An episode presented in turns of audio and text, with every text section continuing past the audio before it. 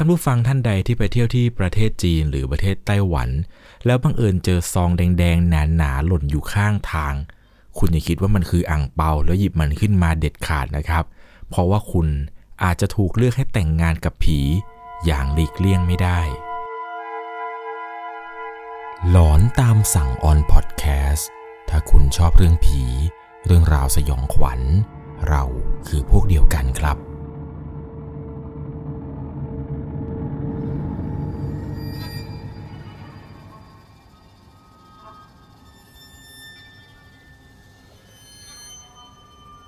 สวัสดีครับทุกคนครับ อยู่กับผมครับ 1 1 LC ความหลอนในวันนี้นะครับ ขออนุญาตหยิบยกเรื่องราวต่างประเทศขึ้นมา เพราะเนื่องจากว่าที่ต่างประเทศครับมีประเพณีหนึ่ง เป็นวัฒนธรรมของประเทศจีนทั้งแปลก แล้วก็มีความหลอน แล้วก็ความน่ากลัวครับ รวมอยู่ด้วย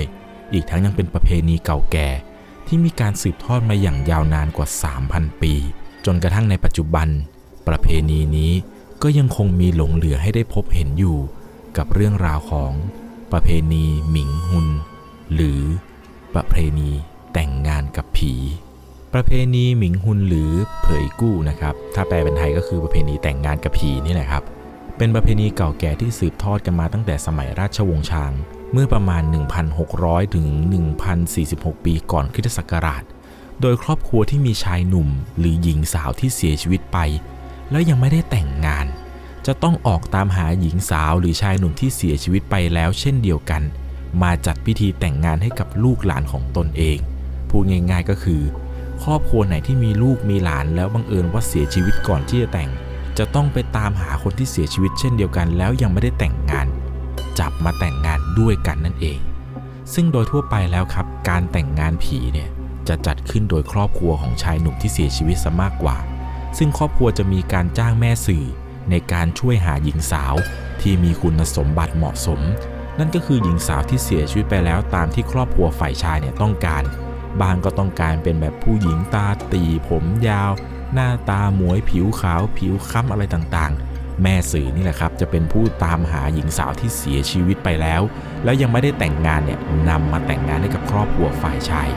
พิธีนี้เนี่ยก็จะเหมือนกับพิธีแต่งงานทั่วๆไปเหมือนกับคนจริง ๆ คนที่ยังมีชีวิตอยู่เหมือนเราๆนี่แหละครับ การแต่งงานอะไรต่างๆเนี่ยก็จะเหมือนกันทุกๆอย่าง มันจะมีการตรวจเช็คความเข้ากันได้ทั้งเรื่องของอายุ อาชีพการงานภูมิหลังครอบครัวจะต้องเท่าเทียมกัน ดวงชะตาของทั้งคู่ รวมไปถึงขอดูรูปถ่ายซึ่งกันและกันตอนสมัยที่ยังมีชีวิตอยู่ นอกจากนี้ครับ ครอบครัวของทั้งสองฝ่าย จะต้องมีผู้อาวุโสในด้านห่วงจุ้ยเป็นเท่าแก่ให้ด้วย พูดง่ายๆก็คือคนปกติคนเป็นๆอย่างเราเนี่ยนะครับ แต่งงานแบบไหน ผีก็แต่งงานแบบนั้นเช่นเดียวกัน โดยที่ทางครอบครัวฝ่ายเจ้าสาวครับ จะทำการเรียกค่าสินสอด แล้วก็จะมีสิ่งของแลกเปลี่ยนที่ขึ้นอยู่กับภูมิภาค เช่นบางที่เนี่ยจะไม่ได้ต้องการเงินทองอะไร จะต้องการเพียงแค่ข้าว ชา อ้อย ทูบหรือบางที่เนี่ยก็จะมีการมอบเงิน เครื่องประดับ คนรับใช้ หรือบางที่นะครับก็คือมอบบ้านให้เลย แต่บ้านเนี่ยไม่ใช่บ้านเป็นหลังๆนะครับ ก็คือบ้านที่ทำมาจากกระดาษที่ใช้ในพิธีกงเต็กนั่นแหละครับ หลังจากที่ทั้งสองครอบครัวครับทั้งฝ่ายชาย และฝ่ายหญิงได้ตกลงกันแล้ว พิธีแต่งงานเนี่ยก็จะจัดขึ้นตามประเพณีปกติ แต่จะมีการใช้ตัวแทนเจ้าบ่าวเจ้าสาวที่เสียชีวิตไปแล้ว ด้วยรูปจำลองที่ทำมาจากกระดาษ ไม้ไผ่หรือผ้า แล้วก็จะมีการเส้นไหว้คู่บ่าวสาว โดยการเผาข้าวของเครื่องใช้ต่างๆ ที่ทำจากกระดาษส่งไปยังโลกวิญญาณ พื่อให้ทั้งสองนี่แหละครับ ได้ใช้สอยต่อไป นอกจากนี้ก็จะมีการขุดเอากระดูกจากหลุมฝังศพของทางเจ้าสาว ไปวางไว้ในหลุมฝังศพของเจ้าบ่าว เปรียบเหมือนการส่งตัวให้เจ้าบ่าวเจ้าสาวได้อยู่ร่วมกัน คล้ายๆกับการส่งตัวเจ้าสาวเข้าหอนั่นแหละครับ เพียงแต่ว่าหอของพวกเขาก็คือหลุมศพ ประเพณีนี้ครับจะถูกเรียกสั้นๆ ง่าย ๆ ว่าผีแต่งผี ผีเนี่ยก็แต่งกับผียังพอเข้าใจได้ แต่มันยังมีอีกการแต่งงานผีอีกรูปแบบหนึ่งครับ ซึ่งจะเป็นที่นิยมในหมู่ขุนนางหรือเศรษฐี นั่นก็คือ คนแต่งกับผี หากเป็นศพผู้หญิงที่แต่งงานกับชายหนุ่มที่ยังมีชีวิต จะเรียกว่าผีแต่งผัว ในชนบทเกาะไต้หวันนี่แหละครับ จะมีความเชื่อเรื่องนี้อยู่ โดยหากมีหญิงสาวที่โสดอยู่แล้วเสียชีวิต ครอบครัวเนี่ยจะทิ้งซองแดงเอาไว้ตามริมถนนตามทางเดินของอาคาร หรือในที่ที่มีคนพบเห็นได้ง่าย ๆ แบบที่ที่คนยึดเยอะซองซองนี้ที่จะไปโปรยริมถนนนี่แหละครับ ก็จะเป็นซองแดงๆในนั้นจะมีเงินสดจำนวนมาก แต่เงินในนั้นครับจะเป็นเงินกระดาษปิ่นปักผม แล้วก็จะมีเส้นผมหรือเล็บของผู้ตายเนี่ยใส่เอาไว้ด้วย ซองแดงนี้ครับจะถูกโปรยไปทั่ว พื่อรอจนกว่าจะมีผู้ชายเนี่ยเดินมาหยิบซองแดงนั้นไป ชายคนแรกครับที่หยิบขึ้นมา จะถูกเลือกให้เป็นเจ้าบ่าวของคนตาย และเชื่อกันว่าหากผู้ชายคนนั้นครับยอมแต่งงานด้วย ก็จะเป็นสิริมงคลต่อทั้งสองฝ่าย แต่ถ้าปฏิเสธไม่แต่งงานด้วย ชายคนนั้นเนี่ยจะต้องพบกับความโชคร้ายไปตลอด ในพิธีแต่งงานครับ ระหว่างคนเป็นกับศพเนี่ยจะไม่มีการขุดกระดูกขึ้นมา และเจ้าบ่าวเนี่ยยังได้รับอนุญาตให้แต่งงานกับผู้หญิงคนอื่นที่ยังมีชีวิตอยู่นะครับ ไม่ใช่ว่าแต่งงานกับผีแล้วก็จะไม่สามารถแต่งกับใครได้เลย แต่คุณยังสามารถแต่งงานกับผู้หญิงบนโลก เพื่อใช้ชีวิตตามครอบครัวตามปกติอะไรของคุณไปได้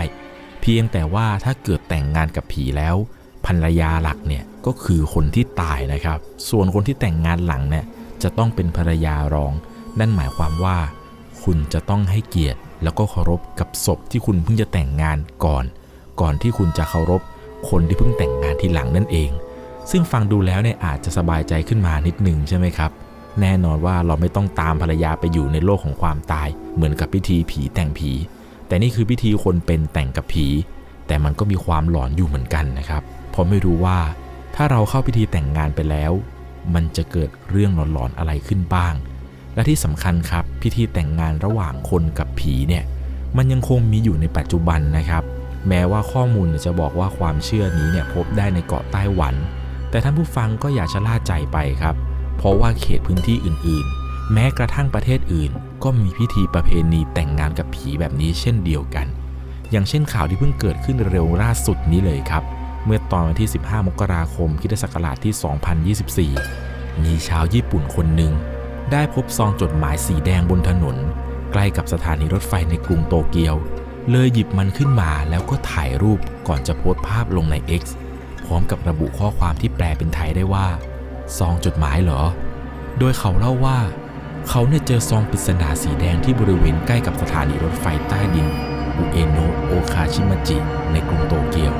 โดยซองแดงนี้ครับ คือซองแดงปริศนาที่ว่าเหมือนกับซองอ่างเปาใส่เงิน บนเนี่ยมีตัวอักษรภาษาจีน ซึ่งเป็นอักษรมงคลที่นิยมใช้ในลักษณะของการแต่งงานของชาวจีน หลังจากที่เขาโพสต์ภาพนี้ไป ก็ได้กลายเป็นไวรัลครับ เพราะว่ามีชาวเน็ตญี่ปุ่นจำนวนมาก เข้าไปเตือนเขาว่า อย่าเก็บซองนี้ขึ้นมาเด็ดขาด พร้อมกับอธิบายว่ามันเป็นประเพณีของไต้หวันที่เรียกกันว่าการแต่งงานผี แล้วก็มีชาวเน็ตบางคนครับ ได้ช่วยหาวิธีแก้ไข โดยถ้าต้องการปฏิเสธงานแต่ง ให้ใส่เงินกลับไปประมาณ 400 เยน หรือราวๆประมาณ 1,000 บาท และพูดไปว่า ขอให้คุณเจอคนที่ดี เรื่องราวของข่าวเนี่ยก็จะเป็นประมาณนี้นี่แหละครับ ซึ่งไม่รู้นะครับว่าชายญี่ปุ่นคนนั้นเนี่ย ตอนนี้เป็นอย่างไรต่อแล้วบ้าง ผมเชื่อว่าถ้าเกิดใครเผลอไปหยิบซองนี้ขึ้นมา แล้วไม่รู้เรื่องอะไรนี้นะครับ คุณอาจจะซวยไปตลอดชีวิตก็เป็นไปได้ ถ้าเลือกได้แหละครับ เป็นคุณคุณจะเลือกแต่ง หรือคุณจะเอาเงินใส่ซองแล้วเดินจากไป ผมเชื่อว่าหลายๆคนเนี่ยก็คงจะเลือกเอาเงินใส่ซอง แล้วก็เดินจากไปใช่ไหมครับ นั่นหมายความว่าถ้าเกิดมีคนมาพบเห็นต่อจากคุณ ถ้าเขาเลือกที่จะหยิบเงินข้างใน แล้วไม่แต่งกับผี อันนี้เนี่ยผมคิดว่าน่าจะมีเรื่องหลอนๆเนี่ยตามเขากลับไปอย่างแน่นอน เขาก็ต้องใส่เงินกลับไปครับ มันก็จะทบๆไปเรื่อยๆเรื่อยๆเรื่อยๆแต่ก็ยังว่าแหละครับ ใครเห็นว่าเป็นซองเหมือนกับซองอ่างเปา ผมเชื่อว่าถ้าเป็นคนที่ไม่ได้คิดอะไรเนี่ยก็คงจะหยิบมา แล้วก็คิดว่าใครบางคนเนี่ยทำอ่างเปาหล่นอย่างแน่นอน ซึ่งนอกจากนี้ครับ ถ้าเป็นศพของผู้ชายที่ต้องการแต่งงานกับผู้หญิงที่ยังมีชีวิตอยู่ เขาก็จะเรียกเหมือนกันครับ แต่เรียกว่าผีแต่งเมีย โดยหญิงสาวที่จะเข้ามาอยู่ในบ้านของฝ่ายชายเนี่ยในฐานะสะพ้ยจะต้องคอยดูแลครอบครัวของสามี รวมไปถึงอาจจะต้องอุปการะลูกหลานที่เป็นญาติของฝ่ายชายที่ถือว่ามีสายเลือดเดียวกันมาเป็นลูก พื่อสืบตระกูลสามีที่ตายไปแล้วด้วย นั่นก็คือถ้าเกิดผู้หญิงนะครับมาแต่งงานกับชายที่เสียชีวิต อาจจะต้องมีเพศสัมพันธ์กับญาติฝ่ายชาย ใครสักคนนี่แหละครับ เพื่อที่จะต้องคลอดบุตรหรือว่าคลอดลูกออกมา เพื่อให้ตระกูลของฝ่ายชายนี่แหละครับ สืบทอดต่อไป ส่วนใครจะเป็นผู้ที่โชคดีนั้นก็เป็นเรื่องของครอบครัวฝ่ายชายครับ เขาจะต้องคุยกัน เรื่องอะไรแบบนี้นะครับเป็นประเพณีที่ดูน่ากลัว แล้วก็ขนลุกมากๆ อฟังดูแล้วเนี่ยมันก็น่ากลัวไม่น่าเชื่อเลยนะครับ ว่ามันจะเป็นที่นิยมมาก โดยเฉพาะการแต่งงานแบบผีแต่งผี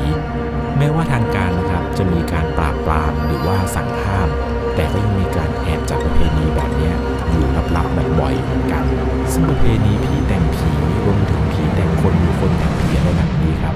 มีการแอบจัดแบบนี้มาโดยตลอด ซึ่งในปัจจุบันเนี่ยเราจะพบเห็นได้ทางแถบชนบทของภาคเหนือแล้วก็ภาคกลางของจีน เช่นทางมณฑลซ่านซี การสู้หรือเหอหนาน และด้วยความนิยมของการจัดงานแต่งงานผีเนี่ยที่มีมาเนิ่นนานครับทำให้มีธุรกิจการจัดหาเจ้าสาวผีที่เฟื่องฟูมากๆ แต่การจะหาเจ้าสาวผีมาแต่งด้วยเนี่ยก็ไม่ใช่เรื่องง่ายนะครับ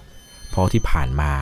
ครอบครัวของชาวจีนเนี่ยเชิดชูการมีลูกผู้ชายมาโดยตลอดทำให้สังคมจีนนะครับมีลูกผู้หญิงเนี่ยน้อยกว่าผู้ชาย แม้แต่คนโสดเนี่ยจะหาแฟนสักคนยังยากเลย แล้วคนที่ตายเนี่ยต้องหาคนมาแต่งงานด้วย คิดดูนะครับว่ามันจะยากขนาดไหน ด้วยเหตุนี้ครับทำให้การจัดหาเจ้าสาวผีเนี่ยมีค่าใช้จ่ายที่สูงมากๆ จากการหาข้อมูลนะครับค่าใช้จ่ายในการหาหญิงสาวที่จะมาร่วมพิธีแต่งงานเนี่ยอย่างน้อยๆ ต้องจ่ายไม่ต่ำกว่า 150,000 หยวน หรือประมาณ 750,000 บาทเลยทีเดียว แต่ถึงแม้ยังไงราคาจะแพงอะไรนะครับ ก็ไม่ใช่ปัญหา ชาวบ้านเนี่ยก็สู้ราคาครับ กัดฟันจ่ายกันไป เพื่อที่จะได้เจ้าสาวผีมาแต่งงานกับลูกของตัวเอง เพราะว่าพวกเขาเนี่ยเชื่อว่า หากคนเหล่านี้ตายไปทั้งทั้งที่ยังไม่บรรลุนิติภาวะ หรือยังไม่ได้แต่งงานเนี่ยวิญญาณเนี่ยจะอยู่อย่างไม่สงบ จะไม่ได้พักผ่อนในโรคหน้า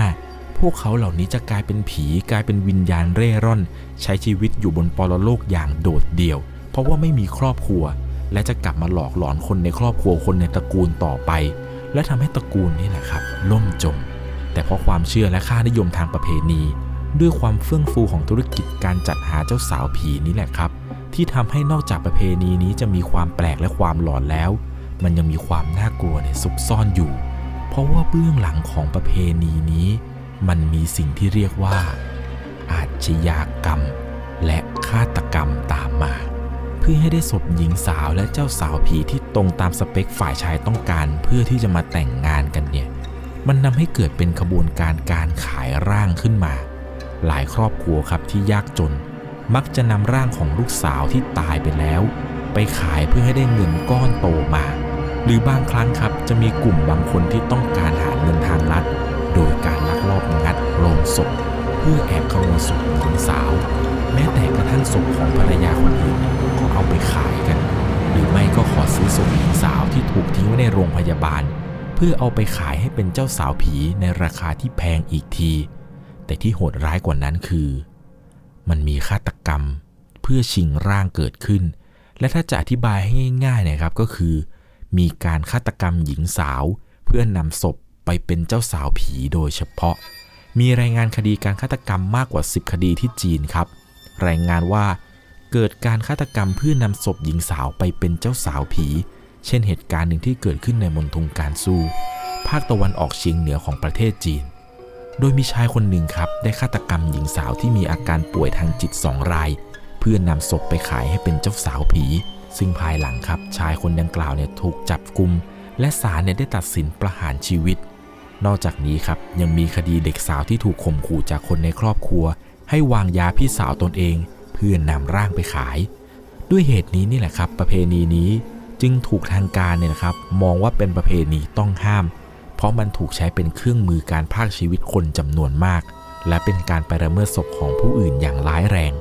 สุดท้ายนี้ครับ ผมหวังว่าคงจะไม่มีใครถูกสังเวยชีวิต เพื่อไปเป็นเจ้าสาวของใครอีก และถ้าหากผู้ฟังทางบ้านท่านใดครับ ได้เห็นซองที่ผมว่าเป็นซองแดงๆอะไรเนี่ยอย่าเผลอไปก้มเก็บเด็ดขาดนะครับ แม้ว่าซองแดงพวกนี้นะครับ จะถูกโปรยไว้ตามถนนก็ตาม ข้างในเนี่ยมันมีเงินเยอะก็จริง ต่อให้มันมีเงินมากมายขนาดไหน ผมว่าถ้าเป็นผม ผมก็คงไม่อยากจะได้ภรรยาที่เป็นผีอย่างแน่นอน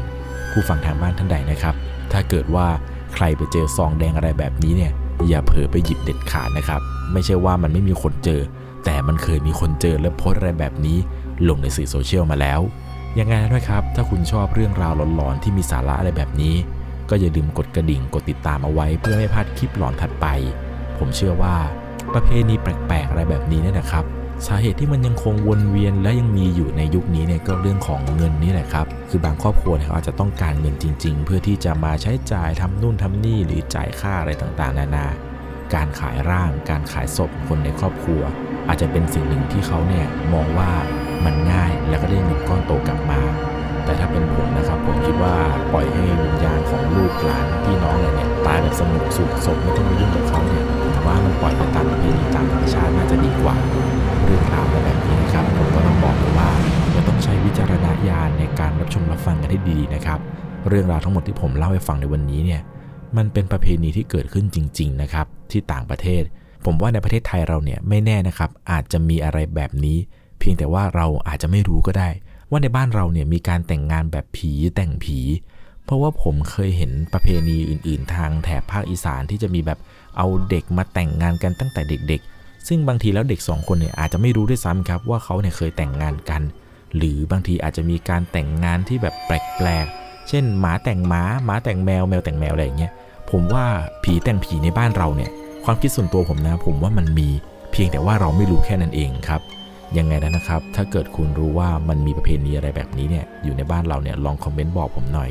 แต่ประเพณีที่ผมเล่าให้ฟังในวันนี้เนี่ยบอกตามตรงครับขนลุกแล้วก็หลอนมากๆ ถ้าเราต้องไปแต่งกับผีเนี่ยไม่อยากจะคิดเลยครับ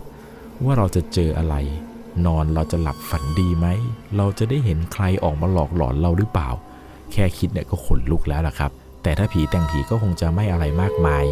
น่าจะเป็นเรื่องของโลกหลังความตายที่คนตายสองคนเขาได้ไปเจอกันแล้วก็แต่งงานกัน เรื่องแบบนี้เนี่ยผมเชื่อว่าคนที่ตายไปเนี่ยเขาก็ไม่ได้รับรู้อะไรหรอกครับ เพียงแต่ว่าคนที่ยังมีชีวิตอยู่อยู่บนโลกเนี่ยเขามีความเชื่ออะไรแบบนี้กัน ไม่แน่นะครับเผลอๆแล้วบางทีเนี่ยคนที่ตายไปก็อาจจะไม่รู้ด้วยซ้ำครับ ว่าเขาเนี่ยต้องมาแต่งงานตอนที่ตัวเองเป็นผียังไงนะครับ ถ้าคุณมีความเห็นยังไงเนี่ยลองคอมเมนต์บอกกันได้ ก่อนจากกันไปในค่ำคืนนี้นะครับ ถ้าคุณชอบเรื่องผี เรื่องราวสยองขวัญ เราคือพวกเดียวกัน ไว้เดี๋ยวโอกาสหน้าผมจะหาเรื่องราวหลอนๆที่มีสาระอะไรแบบนี้เนี่ยมาให้ทุกคนเนี่ยได้รับฟังกันอีกยังไงแล้วนะครับ อย่าลืมที่ผมบอก ถ้าเจอซองแดง ที่หล่นอยู่ตามข้างถนนในประเทศจีนหรือไต้หวัน หรือประเทศอื่นๆก็แล้วแต่ อย่าเผลอเก็บมันมา อย่าเผลอคิดว่ามันคืออ่างเปานะครับ ถ้าคุณไม่อยากจะแต่งงานกับผี สวัสดีครับ